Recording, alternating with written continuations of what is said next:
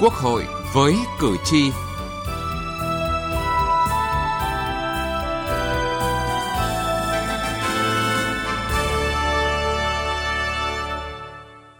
Thưa quý vị và các bạn, dự án luật cư trú sửa đổi nhận được sự quan tâm của nhiều đại biểu Quốc hội và người dân bởi chính sách thay thế việc quản lý cư trú gồm thường trú tạm trú từ sổ giấy sang quản lý bằng mã số định danh cá nhân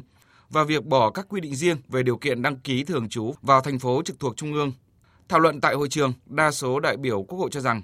xây dựng chính phủ điện tử từ quản lý số hóa toàn diện hộ khẩu cần đẩy nhanh cải cách thủ tục hành chính sổ hộ khẩu, đặc biệt tiến tới số hóa toàn diện hộ khẩu tạm trú. Chương trình Quốc hội với cử tri hôm nay, chúng tôi đề cập nội dung này.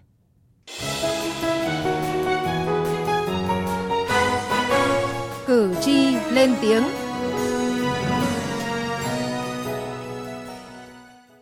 Thưa quý vị, thưa các bạn, sổ hộ khẩu giấy đã và đang khiến người dân chịu nhiều phiền phức khi làm thủ tục hành chính. Có nhiều ý kiến cho rằng đã đến lúc phải khai từ sổ hộ khẩu bằng giấy bởi nó không còn phù hợp với đời sống hiện đại. Anh Nguyễn Văn Lợi quê ở Nam Định thuê trọ ở quận Bắc Từ Liêm Hà Nội vì không có sổ hộ khẩu, sổ tạm trú mà đứa con trai nhỏ của vợ chồng anh xin học rất khó khăn. Anh Lợi cho biết lý do. Là vì tôi là không có hộ khẩu hay là ngoại tuyến ngoại tỉnh không khó vào. Ông Lê Hoàng Châu, Chủ tịch Hiệp hội Bất động sản Thành phố Hồ Chí Minh cho rằng chỉ vì quyển sổ hộ khẩu, sổ tạm trú mà gây bao phiền toái cho người dân, đặc biệt là người nhập cư trong quá trình sinh sống, học tập và làm việc. Dòng người nhập cư đến thành phố, họ cần chỗ ở. Nếu không có những chỗ ở chính thức thì người ta sẽ ở một cách không chính thức. Nhưng người ta vẫn ở đây. Người ta vẫn sử dụng hạ tầng ở đây. Người ta sẽ vẫn sử dụng những dịch vụ ở đây. Và thành phố vẫn phải gồng gánh tất cả những người nhập cư. Trên thực tế, sổ hộ khẩu liên quan đến hàng loạt quyền lợi của công dân, từ chuyện sinh, tử, kết hôn cho đến xin việc làm, đăng ký điện nước, học hành vân vân đều cần phải có sổ hộ khẩu. Nhiều giao dịch mà người dân đâu phải chỉ có đưa hộ khẩu ra là xong, mà phải qua các thủ tục khác như photo, công chứng tốn kém, mất thời gian. Không ít trường hợp, việc đưa kèm theo yêu cầu sổ hộ khẩu là cái cớ để cán bộ hành chính sách nhiễu gây phiền hà cho người dân. Giáo sư tiến sĩ Đặng Nguyên Anh, Phó Chủ tịch Viện Hàn Lâm Khoa học Việt Nam nêu ý kiến. Tôi thấy có những cái bây giờ chúng ta phải xem lại, chúng ta phải bỏ bớt những thủ tục không cần thiết và quản lý công dân từ góc độ là phục vụ. Theo luật sư Trương Thanh Đức, đoàn luật sư thành phố Hà Nội, sổ hộ khẩu sinh ra từ những năm 60 của thế kỷ trước. Đến nay, khi mọi giao dịch của người dân nhanh chóng hơn, sự chuyển dịch dân cư lớn hơn, thường xuyên có biến động, khả năng áp dụng công nghệ thông tin hỗ trợ thuận lợi hơn cho công tác quản lý, thì việc giữ lại sổ hộ khẩu không còn cần thiết. Theo tôi thì cái sổ hộ khẩu điện tử ấy chỉ là sử dụng cái dữ liệu của cơ quan quản lý nhà nước thôi. Còn đâu đối với người dân thì chỉ duy nhất một cái mã số định danh thể hiện ở trên cái căn cước công dân là có thể đảm bảo cho tất cả mọi cái giao dịch chúng ta phải kết nối được toàn bộ những cái cơ sở dữ liệu công dân để đảm bảo những cái giao dịch liên quan của người dân khi mà cần đến ờ, định danh, cần đến xác định đấy là con người nào. Chính vì vậy, việc dự thảo luật cư trú sửa đổi thay đổi phương thức quản lý cư trú từ sử dụng sổ hộ khẩu, sổ tạm trú bằng giấy sang phương thức quản lý hiện đại bằng mã số định danh cá nhân được nhiều chuyên gia và người dân cả nước đồng tình ủng hộ. Chuyên gia kinh tế Nguyễn Minh Phong cho rằng, nhà nước ta đang đẩy mạnh cải cách hành chính theo hướng giảm thiểu các thủ tục, đồng thời hiện đại hóa ứng dụng các thông tin để phục vụ quản lý nhà nước theo hướng phát triển chính phủ điện tử. Thì cái việc mà quản lý hộ khẩu chuyển từ thủ công bằng sổ hộ khẩu giấy đấy sang điện tử là một cái hướng cực kỳ đúng và rất có ích, rất có lợi cho người dân. Chúng ta sẽ nhập vào máy tính và sử dụng mã số định danh công dân và từ đó người dân sẽ không phải kè kè quyển sổ hộ khẩu nữa và đi đâu anh chỉ cần nói nhớ con số của mình vào máy tính thì lập tức nó sẽ hiện ra tất cả những thông số cần thiết. Đây như là một trong những vụ hàng đầu và là cái quyết định để mà khi nào áp dụng được và cái hiệu quả áp dụng đến đâu. Cái thứ hai là trong cái lúc mà quá độ như vậy thì những cái thủ tục hiện nay vẫn giữ nhưng mà cũng phải làm sao đó để sau này tránh và giảm thiểu bớt những cái mà lại phát sinh tiếp ờ, nhất là thủ tục đồng tình và ủng hộ việc thay đổi phương thức quản lý cư trú từ sử dụng sổ hộ khẩu, sổ tạm trú bằng giấy sang phương thức quản lý hiện đại điện tử. Song nhiều ý kiến còn băn khoăn lo ngại việc bỏ hoàn toàn sổ hộ khẩu giấy sẽ có tác động ảnh hưởng lớn đến những thủ tục hành chính hiện hành, tác động tới chính sách trong nhiều lĩnh vực như giáo dục, bảo hiểm y tế, bảo hiểm xã hội, kinh doanh đất đai, nhà ở hoặc phát sinh các thủ tục giấy xác nhận khác. Ông Lê Đình Can, quận Hoàn Kiếm, thành phố Hà Nội cho rằng Hiện nay thì cái sổ khẩu tôi cho là nó ăn vào cái tiềm thức lâu lắm rồi. Thế mà mọi người phải cầm cái đấy và giữ cái đấy như tiền và hơn tiền nữa cơ. Cho nên bây giờ muốn được cái ờ, làm cái cái cái hệ thống mới này thì tôi nghĩ là phải trước hết là chúng ta phải nghiên cứu cho nó đồng bộ đi đã. Sổ đỏ này, sổ hộ khẩu này, chứng minh thư này, số nhà này, tổ dân phố này. Thế rồi các cái về mặt hành chính pháp lý là nó phải thống nhất với nhau đi đã. Thưa quý vị, thưa các bạn, mục đích của sự đổi mới trong phương thức quản lý dân cư là đem đến sự tiện lợi, đảm bảo quyền lợi hợp pháp cho người dân. Cùng với sự đổi mới về ứng dụng công nghệ thông tin là đòi hỏi sự đổi mới thực sự trong tư duy quản lý, thậm chí là sự đổi mới trong tư duy quản lý cần đi trước một bước. Nhiều câu chuyện đơn giản hóa thủ tục hành chính mà chúng ta đã làm thời gian qua là minh chứng sống động cho khẳng định này. Từ nghị trường đến cuộc sống Thưa quý vị và các bạn, thảo luận trực tuyến một số nội dung của dự thảo luật cư trú sửa đổi tại kỳ họp thứ 10 Quốc hội khóa 14, nhiều đại biểu cho rằng việc đổi mới phương thức quản lý cư trú của công dân từ cách thức thủ công, truyền thống bằng sổ hộ khẩu, sổ tạm trú và các tàng thư văn bản sang quản lý bằng số hóa, có kết nối thông suốt giữa các cơ quan đăng ký quản lý cư trú trên cả nước thông qua cơ sở dữ liệu quốc gia về dân cư – cơ sở dữ liệu về cư trú và số định danh cá nhân là hoàn toàn phù hợp với xu thế tất yếu của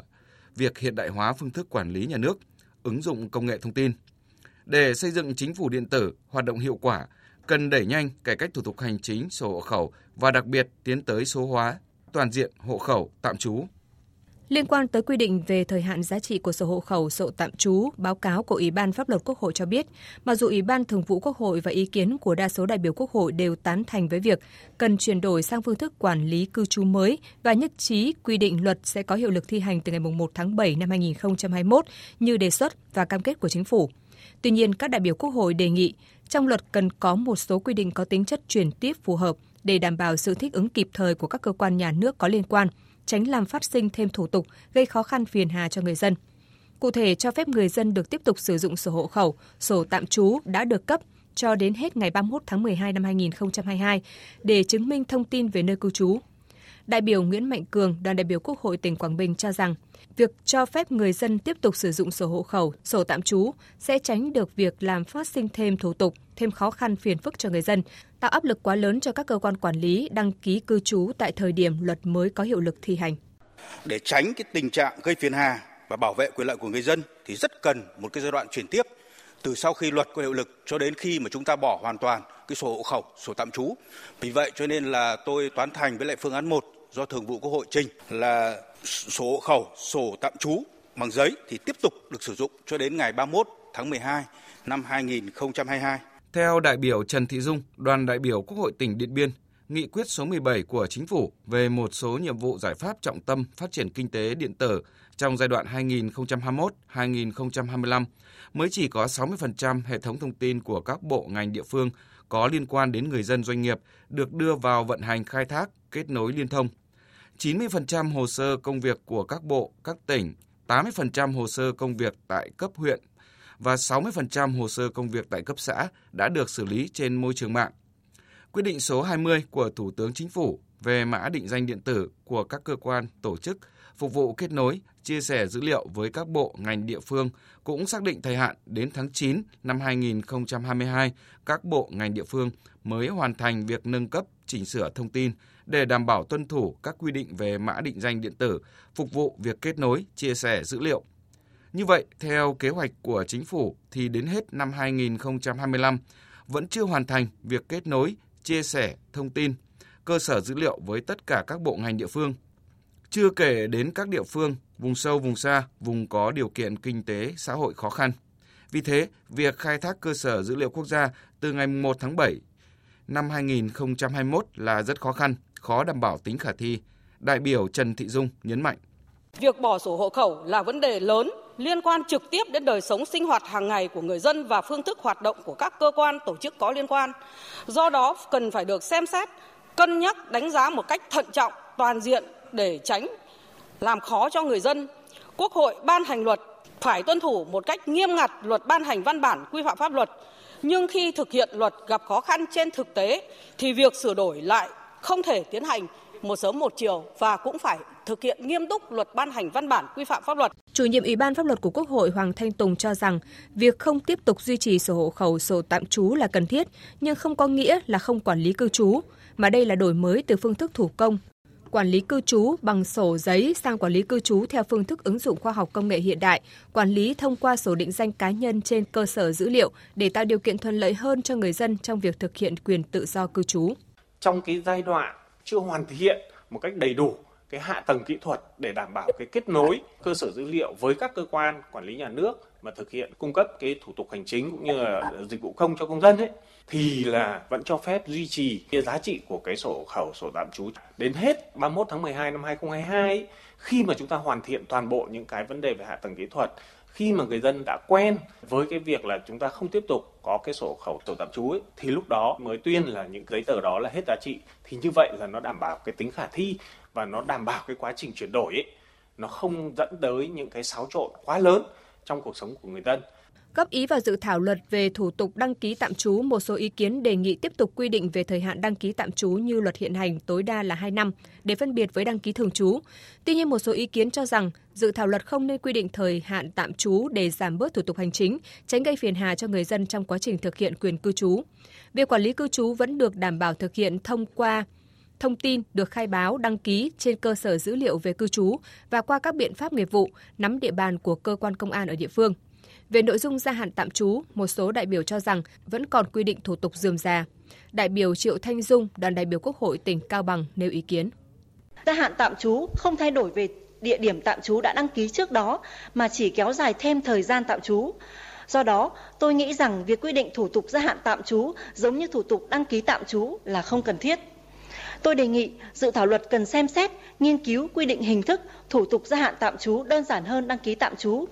Ví dụ như chỉ cần phiếu gia hạn tạm trú hoặc đăng ký trực tiếp bằng điện thoại, phương tiện điện tử làm sao để đảm bảo nhanh, gọn, thuận tiện hơn cho người dân khi thực hiện thủ tục này.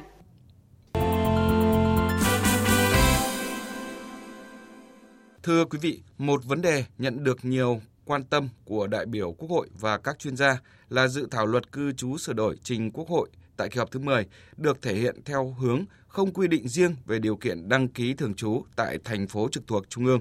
Theo giải trình của Bộ Công an, việc quy định như vậy là nhằm đảm bảo quyền tự do cư trú của công dân theo quy định của Hiến pháp năm 2013, bảo đảm quyền và lợi ích hợp pháp của công dân đang sinh sống trên địa bàn thành phố trực thuộc Trung ương nhưng chưa được đăng ký thường trú, mặc dù có chỗ ở hợp pháp, giúp chính quyền các cấp hoạch định chính sách kinh tế xã hội được chính xác hơn sát với số liệu dân số thực tế đang sinh sống trên địa bàn quản lý.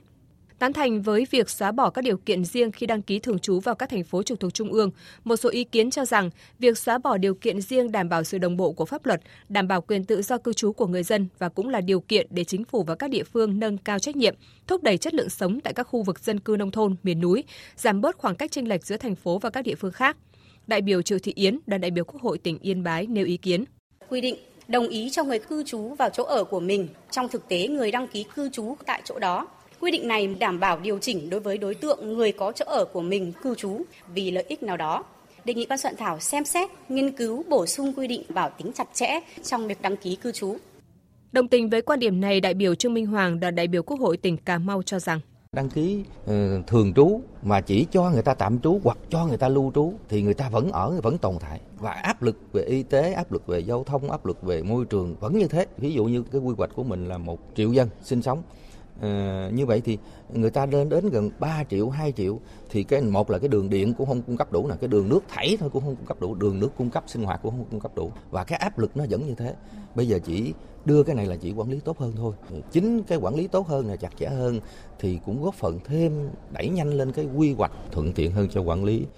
Dự thảo cũng quy định một số các điều kiện để đăng ký thường trú tại chỗ ở do thuê, mượn, ở nhờ là phải đảm bảo diện tích nhà ở, do Hội đồng Nhân dân cấp tỉnh quy định tối thiểu là 8 mét vuông một sàn một người.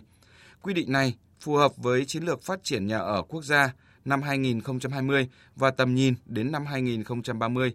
với mức tối thiểu là 8 mét vuông một sàn một người nhằm đảm bảo được điều kiện sống và phù hợp với điều kiện của đa số các tỉnh, thành phố trực thuộc Trung ương. Góp ý vào vấn đề này, đại biểu Phan Thái Bình, đoàn đại biểu Quốc hội tỉnh Quảng Nam đề nghị.